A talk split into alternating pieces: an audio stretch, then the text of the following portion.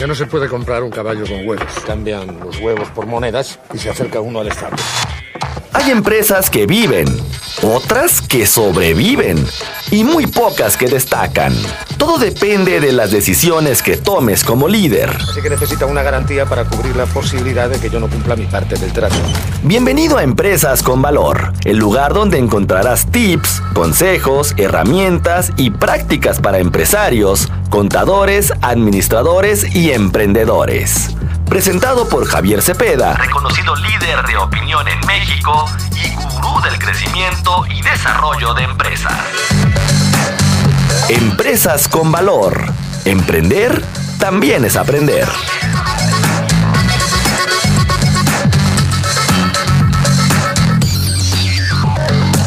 Hay problema. No hay problema. ¿Cuál es el problema? ¿Qué tal amigos? Muy buen día y qué gusto nuevamente poderlos tener aquí en su programa Empresas con Valor. Te saluda con mucho gusto Javier Cepeda y en verdad es un placer nuevamente poder estar aquí en un episodio más.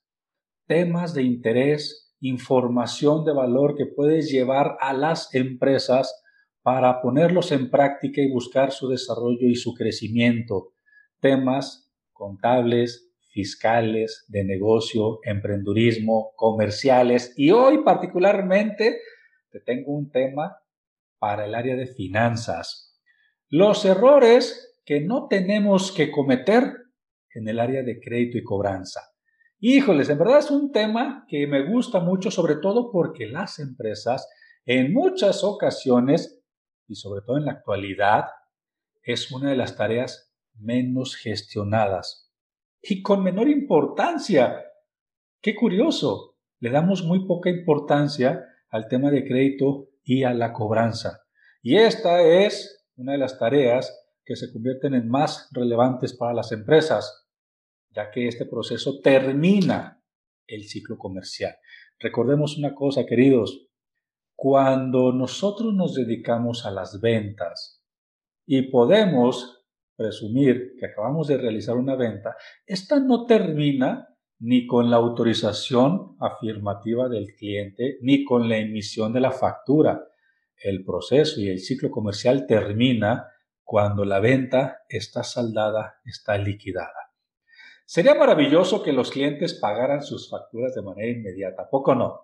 Sin embargo, sabemos que esto es prácticamente imposible. Y es en este momento cuando nos podemos hacer la pregunta, ¿me quedo con el volumen de ventas y no crece mi empresa? ¿O le doy crédito al cliente y con esto puedo vender más? Y en este momento tomamos la decisión de otorgar un crédito a nuestros clientes. Pero ¿qué hago para que mi cliente me pague esta deuda, pero que sobre todo lo haga en tiempo y en forma? Es por eso que me gustaría platicarte los siete puntos que no debemos hacer en el área de crédito y cobranza. Regularmente les doy consejos de lo que tienen que hacer. Ahora en este momento te voy a dar consejos, siete tips de lo que no tienes que hacer en el área de crédito y cobranza. Tu empresa ya está lista y está preparada para otorgar un crédito, ¿en verdad? ¿Ya definiste la capacidad que tienes para otorgar ese crédito? Recordemos, y es de suma importancia para efectos de competitividad, el poder gestionar y el poder otorgar créditos a nuestros clientes, pero sí es importante el poder determinar cuál es nuestra capacidad. Imagínense que yo soy su cliente, llego a tu empresa, nunca te he comprado y de repente te digo, sí, sí quiero ser tu cliente, pero necesito que me otorgues crédito. ¿Cuánto crédito me otorgarías? Y regularmente para no perder las ventas, nos aventuramos y otorgamos crédito, independientemente de los días y el importe. Este no es el tema relevante para este ejemplo. El tema relevante para este ejemplo es que si yo soy un cliente nuevo para tu empresa, primero me tienes que conocer, primero tenemos que llevar una relación de unos dos o tres meses, que yo genere cierto historial, qué te estoy comprando, cuánto, cuánto te estoy comprando, cómo te estoy pagando, para que con base a eso y ese historial y ese conocimiento, ahora sí, con tu conocimiento hacia mí como tu cliente, ya puedas determinar si soy candidato para que me puedas otorgar un crédito. Entonces, queridos, ¿qué es lo primero que no tenemos que hacer en el área de crédito y cobranza? Lo primero que no tenemos que hacer es no tener una política de crédito y cobranza. Desde un inicio, la empresa debería de contar con políticas para esta área de crédito y cobranza y otorgar el crédito al cliente por escrito de esta forma. O sea, si yo le voy a otorgar un crédito a mis clientes, les tendría que entregar un documento en el que por escrito se pueda formalizar tanto los días como los importes que él tiene derecho a acreditarse. El cliente sabrá cuánto es su monto máximo de crédito, cuál es la fecha de pago, así como cuáles serían las consecuencias en caso de que incumpla con los pagos. Es decir, ya te pusiste a pensar si tu cliente no te paga a tiempo, esto va a causar intereses moratorios. Ya te pusiste a pensar, por ejemplo, cómo podrías incentivar que tu cliente te pague de manera anticipada. Si le diste 15 días de crédito, ¿cuál sería la consecuencia positiva si él te llega a pagar en 5. Tendrías que tener una, una consecuencia positiva para tu cliente. A lo mejor hacerle un descuento por pronto pago. Y con esto incentivarías que tu cliente te pague de manera anticipada y con esto tu flujo de efectivo daría más vueltas en un periodo o en un mes. ¿Qué porcentaje le vas a cobrar de manera adicional, por ejemplo, en el caso de intereses moratorios si no te paga a tiempo? ¿Y qué pasará? O ya le dijiste que se va a asignar a un despacho externo que va a tomar su cuenta para el buen cobro de su deuda. O sea, todo esto tendría que estar en las políticas de crédito y cobranza. Esta política tendría que ser aplicada para todos los clientes sin excepción. Y si ya está la empresa constituida, si ya tienes tiempo operando, pero si todavía no tienes políticas de crédito y cobranza, nunca es tarde para que apliques estas políticas y que tus clientes se adapten a las mismas. En ocasiones, si otorgamos un crédito, le damos un beneficio a los clientes, sin embargo, somos temerosos de aplicar consecuencias para cuando nuestros clientes no nos pagan a tiempo. Debe de existir un equilibrio y un balance, el beneficio y el perjuicio. El beneficio es el crédito y probablemente el descuento por pronto pago si es que es tu política, pero el perjuicio son los intereses moratorios si te excedes del tiempo en el que debes de pagarme. Punto número dos, queridos no dar seguimiento. ¡Wow! Cuando un cliente tiene un retraso en sus pagos, en la mayoría de las ocasiones, no es porque no quiera o no pueda pagarte, es porque no estamos presentes con el cliente.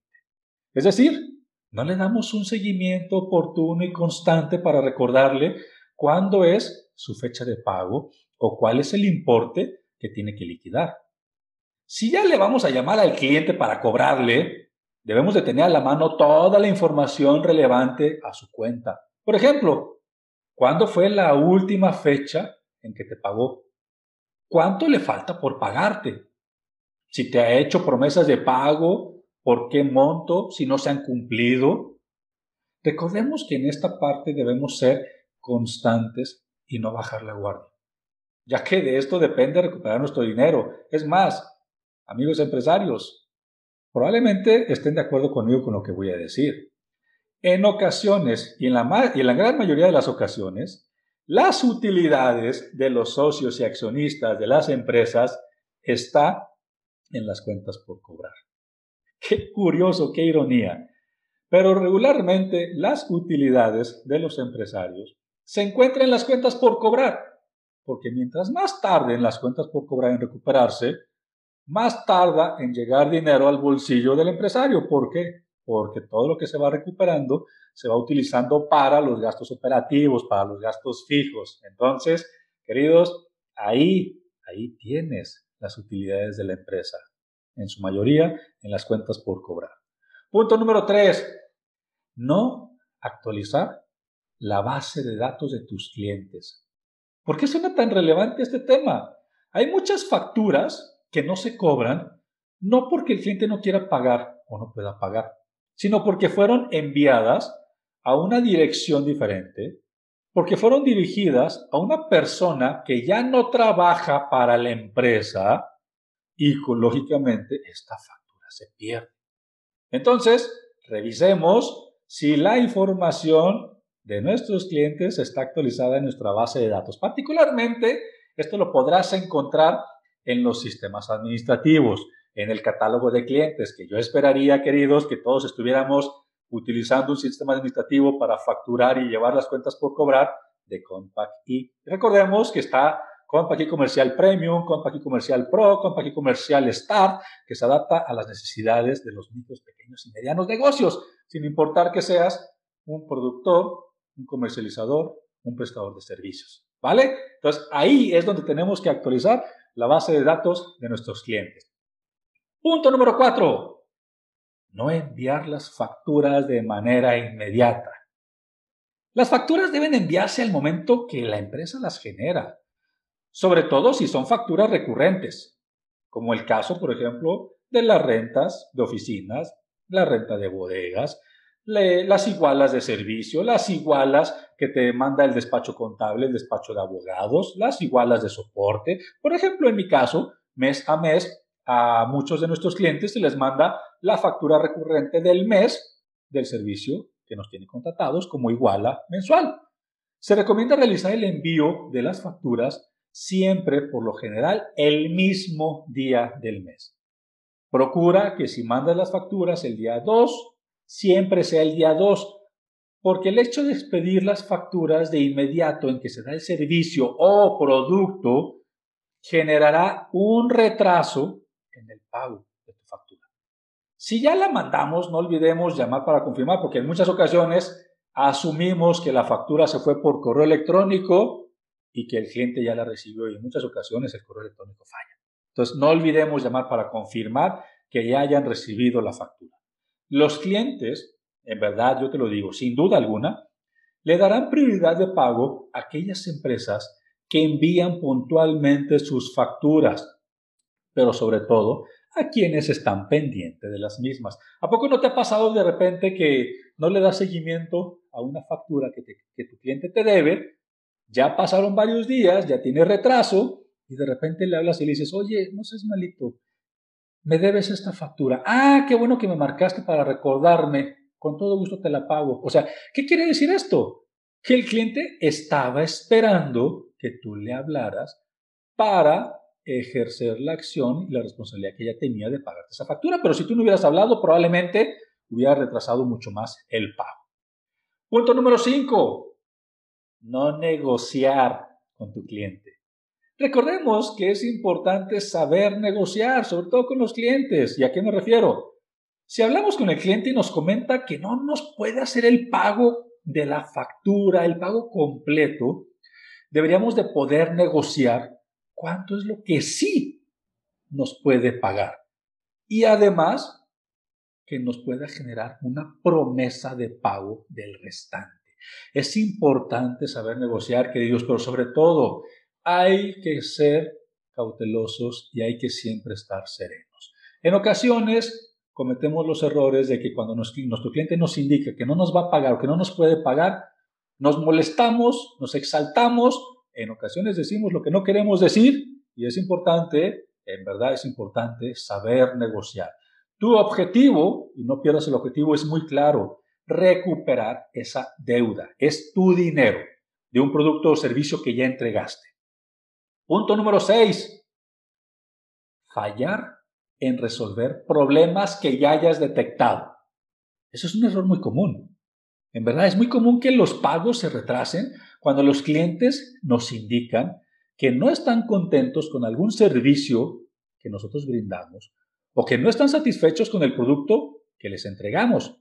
En este caso, en este momento, es importante establecer comunicación con este cliente y se dé una solución una vez detectado el inconveniente. O sea, es importante que el cliente sepa que vas a ejercer acciones, que vas a solucionar y que vas a buscar su satisfacción. Y además es importante dejarlo por escrito, en una resolución justa para ambas partes. Si el cliente se siente ignorado o menospreciado, que no le importa, pero que no te importa lo que está, lo que está sintiendo o no te importa su insatisfacción, será muy probable que pasen dos cosas. Una, que no te vuelvan a comprar. Definitivamente, eso es lo primero que va a suceder. Y si tiene un saldo a pagar, pues que no nos tome las llamadas, que no nos conteste los correos y le daremos motivos precisamente para no pagar su deuda, al no estar satisfecho. Punto número 7, queridos. Pero antes de entrar al punto número 7, vamos a una pausa y regresamos aquí a Empresas con Valor. Continuamos. Pero si usamos como referencia, por ejemplo, es un simple ejemplo, un poco de oro. El oro es bonito, brilla y no hay demasiado. Es valioso. Así que podemos hacer una tabla de conversión.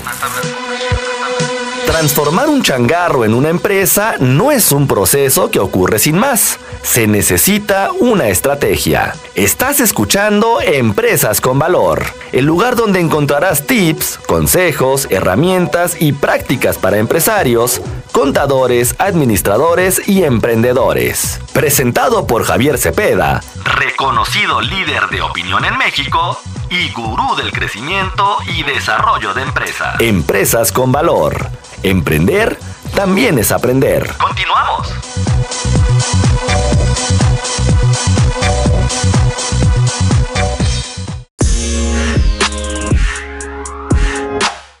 Ya estamos de regreso amigos, en verdad, qué gusto que continúes aquí en Empresas con Valor, un espacio hecho especialmente para ti, en donde a través de diferentes temas de interés, y lo vuelvo a decir, temas contables, fiscales, comerciales, de negocio, emprendurismo, para personas que sin importar que sean contadores, administradores, gerentes, empresarios, emprendedores, puedan llevar información de valor a las empresas, ya sea que sea tuya, ya sea que trabajes para una, y que puedas poner en práctica estos tips y estos consejos para el desarrollo y crecimiento de las empresas. En verdad es un gusto que continúes con nosotros.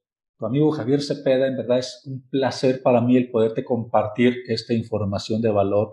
Y a través de esta información que he obtenido a lo largo de años de experiencia de formación, de haber caído, haber tropezado y habernos levantado, en verdad, te puedo asegurar que todos los tips y todos los consejos que te estoy brindando son porque nosotros ya los utilizamos y nos han generado resultados exitosos. Entonces, te invito a que no solamente escuches este episodio, síguenos también y escucha el resto de los podcasts. En verdad, creo que vas a encontrar mucha información de interés valiosa. Y precisamente hablando de eso, lo valioso hay que compartirlo. No te lo quedes, compártelo. De repente dile a tus amigos, a tus colegas, a tus compañeros, oye, ¿ya escuchaste el, episodio de Empresas con Valor que se trata de las ventas, que se trata de la parte fiscal, que se trata de la parte contable? Probablemente a ti se, te sea de interés. Hay que compartir. Cuando compartimos, nos enaltecemos. Y en verdad, espero que esta información te sea de provecho y de utilidad y que la compartas con amigos y colegas. Para Javier Cepeda, en verdad es un gusto y un placer el poder compartir a través de estas plataformas información aquí en Empresas con Valor. Y decíamos los puntos que no tienes que hacer en el área de crédito y cobranza. O sea, en pocas palabras, ¿cuáles son los siete errores más comunes que cometemos en el área de crédito y cobranza y en este caso, lo que no tenemos que hacer. Punto número 7. Aceptar las evasivas. En esta época, debido a la tecnología y el estilo de vida, en verdad es muy fácil que nuestros clientes eviten llamadas, que eviten los correos electrónicos o cualquier otro tipo de comunicación. En este contexto, no debemos permitir las evasivas. Por lo que hay que ser creativos hasta para hablar y buscar contacto con la persona clave para poder plantear el problema de su crédito. Si la persona que nos atendía nos da evasivas, ya no nos contesta, ya no nos quiere tomar la llamada, ya no nos responde los correos electrónicos, tendríamos que escalar el problema con alguien más arriba, inclusive hasta con el dueño de la compañía con el jefe directo de la persona con la que hablábamos. Esto para poder negociar con el que nos brinde una solución. Si a este nivel los intentos de cobro son ignorados o se producen más comisiones, es una señal clara de que el cliente no tiene la intención de pagar. Ahora bien, queridos, antes de que otorgues crédito, necesitas documentar, necesitas establecer todas las políticas, pero sobre todo necesitas cuidarte y protegerte. Todo esto a través de un contrato de crédito y cobranza que tiene que estar con sustento y fundamento legal para que tú puedas proteger tus intereses y tu patrimonio y que sea una transacción justa para ambas partes, pero donde tu cliente sepa y reconozca que está comprometido con un crédito, con una deuda en su momento contigo. En el caso este documento, del, el, contrato de crédito y de crédito. Pero también una serie de documentos, o sea, tienes que investigar el historial crediticio de tu cliente e incluso hasta llegar al tema de los pagarés. Pero ojo, queridos, hasta en el caso de los pagarés hay que saber qué y cómo llenarlos. Para todo esto, yo te invito a que si tu empresa quiere otorgar créditos, todavía no están preparados, todavía no lo hacen, o incluso si están preparando el camino y quieren tener un acompañamiento para que cuides tus intereses y los de la empresa, yo te invito a que me contactes de manera directa y con gusto hacemos una cita, revisamos tus procesos, revisamos tus documentos, retroalimentamos el proceso y en dado caso te ayudamos a ajustarlo. ¿Para qué? Para que puedas ejercer de manera transparente y tranquila el que otorgues créditos a tus clientes, sabiendo que de alguna u otra manera vas a recuperar las deudas y que al final del camino el crédito que otorgues sirva para que tu empresa genere aún mucho más ventas. Pero también hay que cuidar el ciclo de efectivo. Y este es cuántas veces le da la vuelta el dinero que te pagan tus clientes en un mes.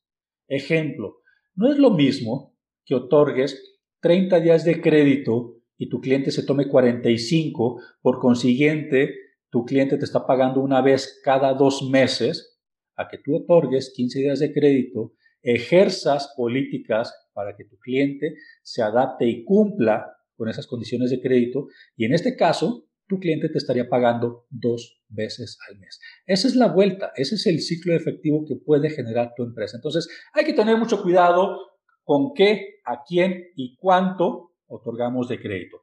Muy bien, queridos, para mí fue un gusto estar aquí nuevamente con ustedes, aquí en su episodio de Empresas con Valor. Espero que esta información te sea de utilidad. Compártela con tus amigos, con tus colegas. Contáctame de manera personal si quieres una cita, una asesoría a mi WhatsApp 3314 56 6526. Te lo comparto nuevamente. En mi WhatsApp 33 14 56 6526. 26. ¿Quieres asesoría? ¿Quieres acompañamiento? ¿Quieres resolver los temas de crédito y cobranza de tu empresa? Contáctame y nos vemos en el siguiente episodio de aquí en Empresas con Valor. ¡Saludos! Solo me pide un módico interés lógico, pongamos que un 10%. Eso sí, él arriesga su oro yo no arriesgo nada. Así que necesita una garantía para cubrir la posibilidad de que yo no cumpla mi parte del trato. Pienso, luego insisto. El camino del empresario siempre presenta sus piedritas y el éxito viene de la constancia. Esto fue Empresas con Valor, el lugar donde encuentras tips, consejos, herramientas y prácticas para empresarios, contadores, administradores y emprendedores. Presentado por Javier Cepeda, reconocido líder de opinión en México y gurú del crecimiento y desarrollo de empresas. Empresas con Valor. Emprender también es aprender. También es aprender.